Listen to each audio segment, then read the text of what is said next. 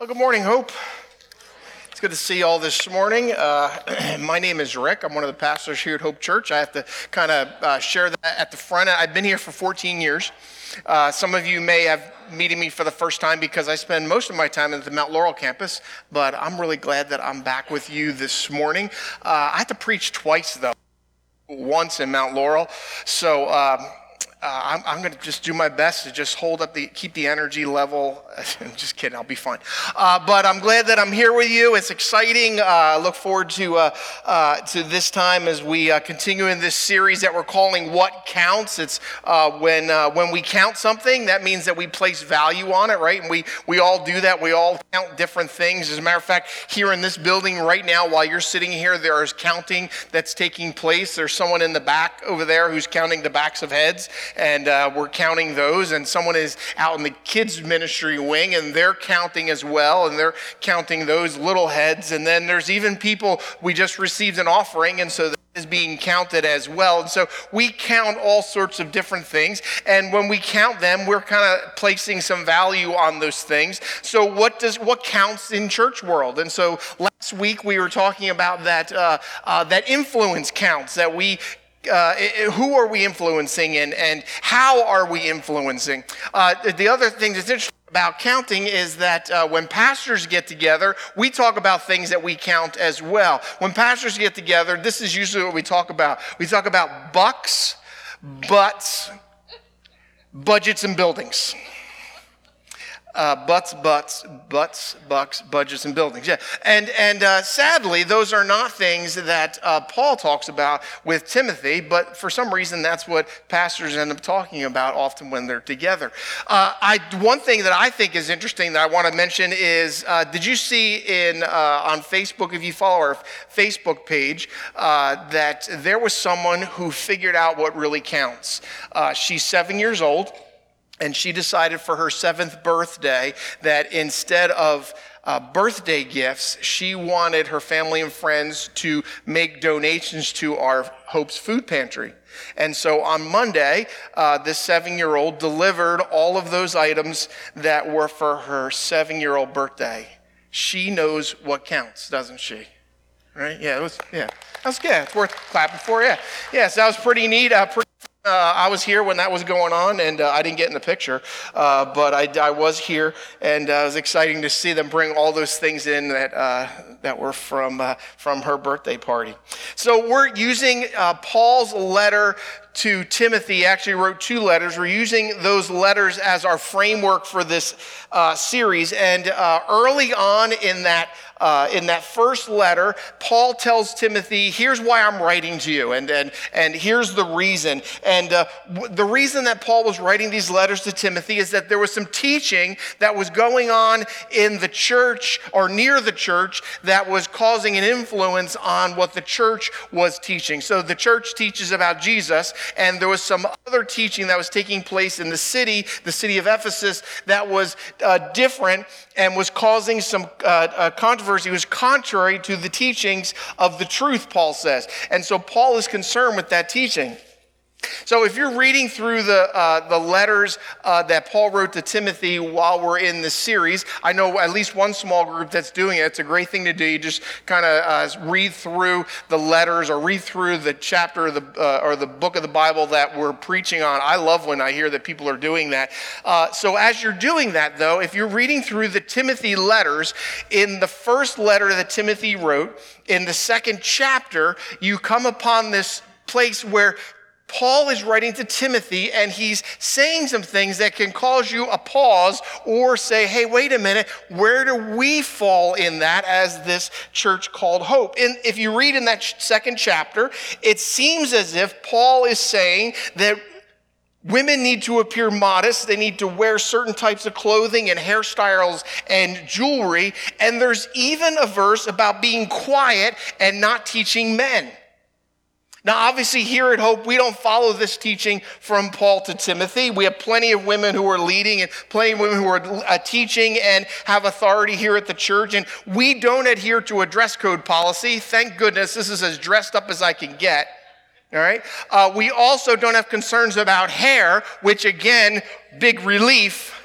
all right? And uh, we, we just don't have those kinds of concerns. So the question, though, that follows is, so why is it in there? Or if it's in there, why don't we have to follow it? So uh, I'll give you three words that I think will help in understanding, especially that chapter, but also all the chapters in the Bible, is the three words are background, context, and meaning. So some things that are important about the background that's going on uh, behind the scenes with Paul and Timothy. So Timothy is a young pastor in the city of Ephesus. And Ephesus is the, uh, uh, the world center for Artemis worship. Now, Artemis was a female goddess of fertility, and it was her world headquarters in Ephesus. So the majority of those who lived in Ephesus were Artemis worshipers and knew about Artemis, and you were required, if you lived in that city and had a business, to be an Artemis worshiper. And so Artemis was the teaching that Paul was concerned about that was going on in that city, in that time. It was contrary to Jesus. Artemis was also only led by female priestess. And if a male wanted to be a priest in the Artemis worship setting, he had to go through ritual castration process. Yeah, oh, and the crowd went wild, yeah. Yeah, so all of that is the background for what's going on when Paul is writing this letter to Timothy. Some context is also important. So some context is this is a personal letter that Paul was writing to Timothy. Paul wrote lots of letters. Often he wrote to churches. So he wrote a letter to the Colossian church. He wrote to the Ephesian church. He wrote to the Philippian church. And when he those letters were written, they would be read out loud to the congregations. But when Paul was writing to Timothy, it's a personal letter that Paul was writing. So when we're reading it, it's as if we're reading Timothy's mail. And we're also, it's, it's as if we uh, got his Gmail password and we're looking at his email, right? Because we don't get letters anymore, we get emails. And so that's the way we have to understand the context of this letter that Paul wrote to, uh, uh, to, to Timothy. And Timothy's mandate was to correct the teaching that's taking place in the city of Ephesus. So that's background and context. And then the third piece is meaning. There's some Greek words that Paul uses. There's one specific Greek word that Paul uses about authority, and that word is only used in that letter to Timothy. There were several other let, uh, words about authority that have the same meaning or similar meaning as authority, but Paul chooses not to use those words. He only uses this one particular word. And if you want to know more about that, I'm not going to tell you. Uh, but you can read about it because Randy Peterson wrote up a really nice paper, a nice uh, uh, one-page paper on the second chapter of, of First Timothy. We have it out in the lobby. You can grab that on the way out the door. But if you want to talk more about why Paul said those things and what they mean, I would love to talk to you afterward, after worship, or again, uh, check out that article from Randy. It's at the info desk, and I think it's uh, scattered around. And uh, um, excuse me. That was all a commercial break. Now we move on to preaching.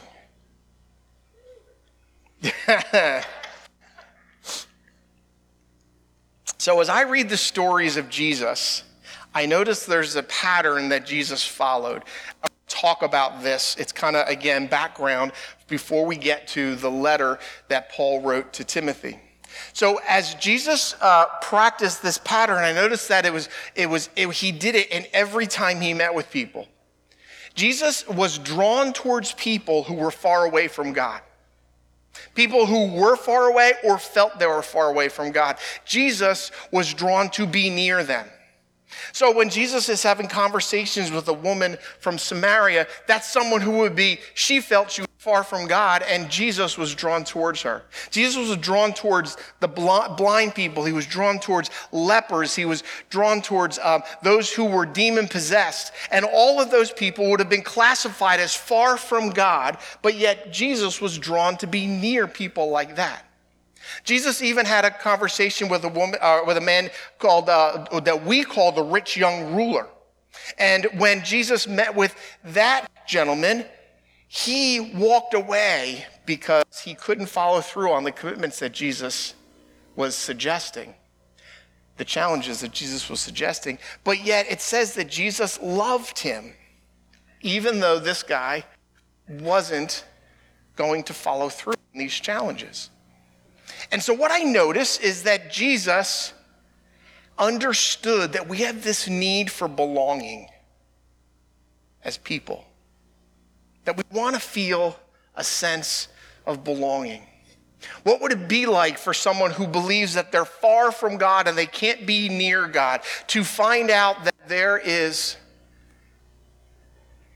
God wants to be near to them? Imagine what that experience would be like.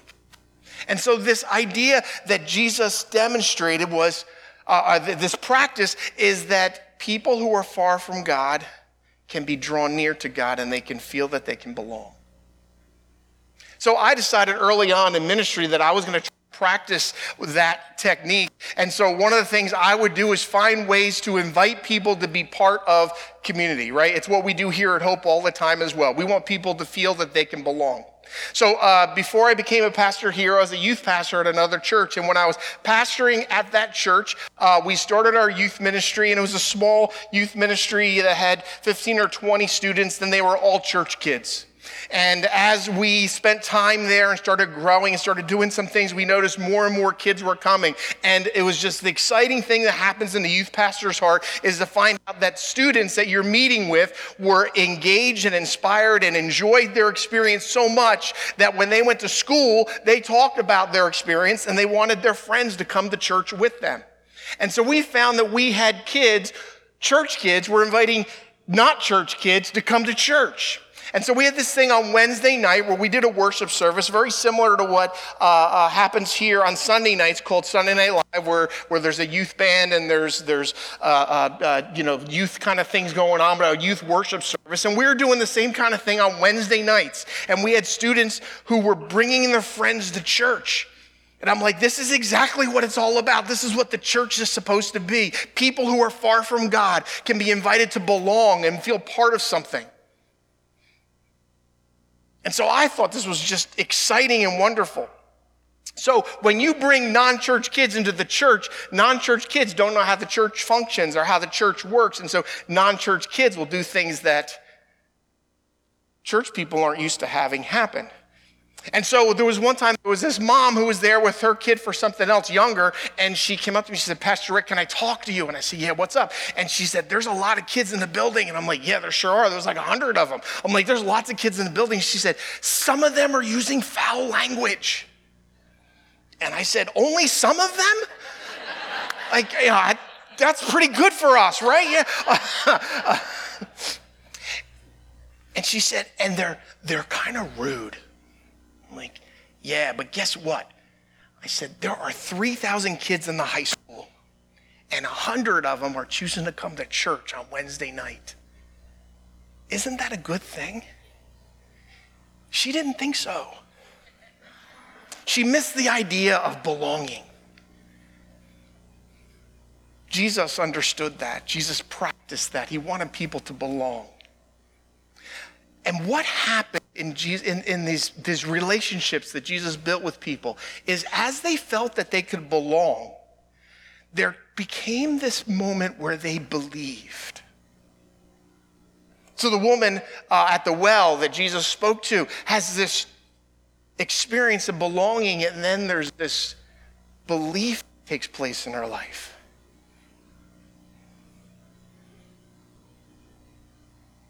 There's people throughout the stories of Jesus who began to believe that Jesus not only was inviting them to be part of community with him, but he was inviting them to a changed life.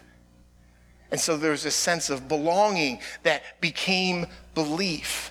That's where the story of the rich young ruler becomes so sad, is that, is that he was loved by Jesus, but yet he chose to walk away. And so there's this idea of belonging. No matter where you are, no matter how far you away, no matter how you feel about God. And then there's this moment where you can believe. And then we believe here, and I see it in the stories of Jesus as well, is that from belonging to belief, there's becoming. And there's this life transformation that takes place. Here we say we're in the process of being conformed to the image of Jesus Christ for the sake of others. That there's this becoming that takes place in our lives, and our lives change. And you can see that through all the stories of Jesus, as the people that he meets, that there's this sense of belonging that turns into belief that becomes becoming. And really, that's no different than most relationships. Uh, my wife and I, Kelly, have been married almost thirty years. It'll be thirty years in August. And uh, we met, we weren't married. Right? You get that? Right? See where I'm going here? All right. Uh, when we met, it was Rick and Kelly. And I wanted to belong. You know what I mean? And so we began by belonging. We started liking each other. And it was Rick and Kelly, and it became Rick and Kelly. And then somewhere along that belonging time, we started to believe in this relationship. We started to believe that there was Rick and Kelly, but Rick and Kelly was better, and I liked that as well. And so, so we went from belonging to believing, and we started to believe in that relationship, that it was going to be a Rick and Kelly thing. And then as that happened, as we went from belonging to believing, it also became, I gotta stop using became, we started to become Rick and Kelly. So I noticed in my life that it started out that it was only making decisions about me, and now it was decisions about Rick and Kelly. And I had to change how I thought about and lived life. See how that's so similar to our spiritual lives? We start out belonging, and then we believe, and then we become. Our life is transformed. And it happens in every relationship. So surprisingly, Jesus is doing this thing in ministry that is so connected to the way that we relate with each other. We want to feel this sense of belonging. We want to believe. And that belief leads us to life transformation. So that's all the background before we get to what Paul had to say to Timothy. It's up on the screen. He writes in Second Timothy chapter two, verse fourteen, repeat these basic essentials over and over to God's people. Now I'm reading from the Message version because I think it sounds so much like a letter. It just works really well. Repeat these basic essentials over and over to God's people. Warn them before God against pious nitpicking, which chips away at the faith. It just wears everyone out, Paul says. Concentrate on doing your best for God. Work you won't be ashamed of. Laying out the truth plain and simple. Stay clear of pious talk that is only talk. Words are not mere words, you know, if they're not backed by a godly life, they accumulate as poison in the soul. Now remember, Paul is writing to Timothy because there's some bad teaching that's taking place in Ephesus, the whole Artemis thing's going on, and people are hearing conflicting ideas as truth, which can cause some uncertainty and some doubt and some unbelief. And so Paul says, this is what matters, Timothy. What we teach, how we communicate Jesus to the world matters. And so Paul tells Timothy, repeat these basic essentials over and over. And if you read the verses before that I just read, those verses before, Paul is talking about Jesus. So he says, Timothy, talk about Jesus, Jesus, Jesus. And then when you're done, talk about Jesus some more. Repeat that over and over and over again, Timothy. Just talk about Jesus. Concentrate on doing your best for God. And then words need to be backed by a godly life. Now, this is not about standing on a street corner or knocking on doors to tell others about Jesus. It's about how we live and how we practice our life at home and work and school. See, what's fascinating, in the first century, the church was growing exponentially. People were coming to, to, to Jesus over and over and over again, and it just kept happening. And at the time, there were no church buildings.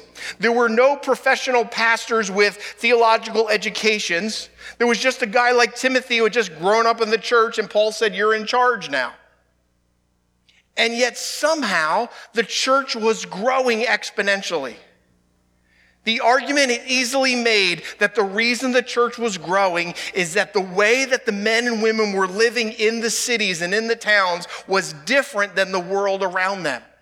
See, again, we're in Ephesus, and Artemis worship is all around, and everyone there is part of the Artemis worship because Artemis was a fertility god. So if you wanted children and cro- if you wanted children and crops, you needed to worship Artemis. And Paul says, here's the basic essential, Timothy. It's Jesus, Jesus, Jesus. Talk about Jesus, Timothy. Live your life about Jesus. And the world will see how you live, and the world will be drawn towards it. There was open hostility towards Christ followers, both socially and politically. But yet, if you talk about Jesus, if you live your life around Jesus, if you choose to live like Jesus, Timothy, it will grow and grow and grow. And so people saw how these Ephesian Christians were living. They lived this different life, so much so that in Acts, the people who were the early church were called the Way because they were living the way of Jesus. They were living like Jesus. And so this lifestyle evangelism in the first century, I would argue, is just as important, if not more important, in the twenty-first century. The church is considered, the church worldwide is considered irrelevant, judgmental, overly political, sheltered, hypocritical, and homophobic. I would argue that the lives that we live matter. And that the best teaching that we can do is to teach what it means to live a life with Jesus. That we can invite people to belong, and Hope, we're so good at that. We love inviting people to belong. We do events over and over and over again where we are inviting people to belong, where we're inviting you to invite people. So things like our tree lightings and our pre, even our preschool and kids environments, our, our, our last week's Super Bowl party even, uh, summer concerts, our Sunday morning lobby with that giant info desk is there for a reason because we want people to easily be able to get connected so that they can feel that they belong. The reason we have a campus in Mount Laurel is because we think that there are people in Mount Laurel who need to belong to a, to a community of faith, and we want people to belong. That's why we do the things that we do. We want to invite people to belong. And we think this is a great place to belong, don't we? I've been coming here, I've been, actually, I've been coming here since you guys paid, started paying me, uh, uh, fourteen years, almost fifteen years in January. And uh, uh, I love this place. I love being here. I love being a part of here. I have no intention of going anywhere else. I think there's great things that we do here. I love, I am proud to be on staff and to be a pastor at this place. But I want to share with you that there is something even better than Hope. That belonging here is really good and that people can feel connected. But we want people to feel that they can belong because we want them to believe in Jesus. Because Jesus makes all the difference in the world. Amen? This is a great place, and we want people to belong. But we want them to belong because we want them to believe that Jesus loves them no matter where they've been, no matter what they've done, and no matter what, no matter what they've thought about God in the past. I know that Jesus changed my life. I know that Jesus has changed your lives as well. I believe that my relationship with Jesus has been and always will be the best thing that has ever happened in my life. And, and this is the only reason that we challenge you to invite others here is because we want others to experience Jesus as well. And we believe when they feel that the, the warmth and the friendliness and the comfort of belonging in a community of faith like this, that they'll want to know what makes this place different, what makes it tick in a sense. And if you're here and you say, hey, I feel that belonging, but I'm not believing yet, you're in the perfect place. We're so glad that you're here, because we are sure that you spend enough time here, you are going to discover that there's a God that loves you more than life itself. And so we believe Jesus changes lives. Hope doesn't change lives.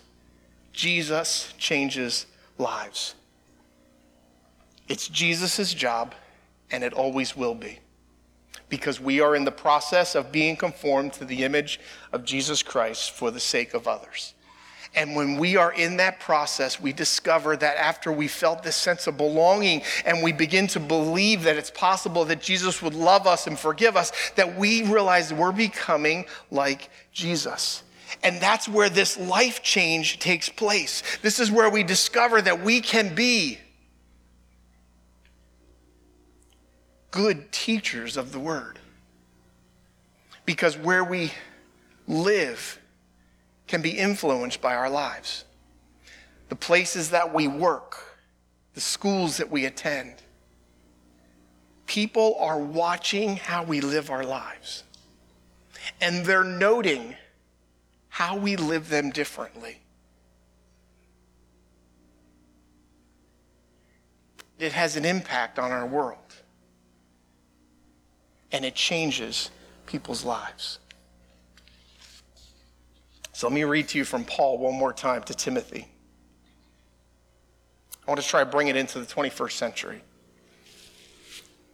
He says, repeat these basic essentials over and over to God's people. Jesus, Jesus, Jesus. We live in this world that's isolated and polarized currently. It's a world of extremes, where if you want to belong, you have to believe what I believe first. And yet the church is offering a countercultural message. We're saying you can belong. You can be a part of this. And we can choose to believe different things. There's this incredible mistrust of the church, and the church is at best irrelevant. At best, it's fairy tales. Paul says, concentrate on doing your best for God. Work you won't be ashamed of, laying out the truth plain and simple, that we can belong without believing. Let's have a friendship, a genuine, honest relationship, no strings attached. That's the, that's the way Jesus modeled this lifestyle. He said that there are people who are far from God, and yet we can draw them nearer, and we can choose to be near them and bring them close to God. Paul's challenge is that we can repeat the uh, uh, uh, what is most important is belonging.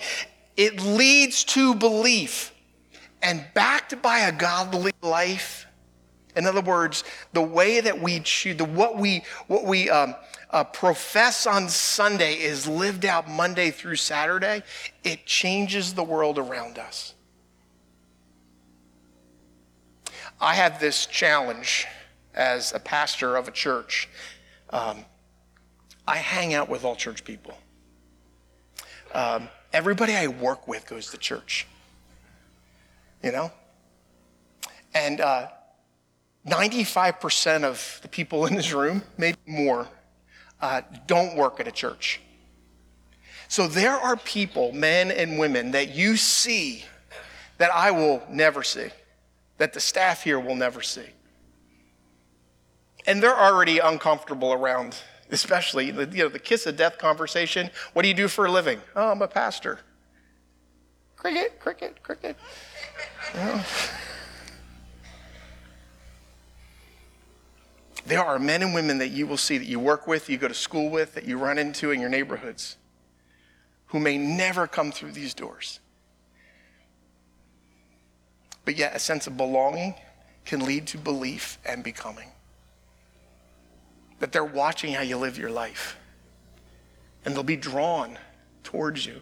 They'll say, how is it possible during trauma, during during drama, and and and, and when struggle, yet yet they're they're they're confident, and they're they're they, they have this faith that is is it seems real.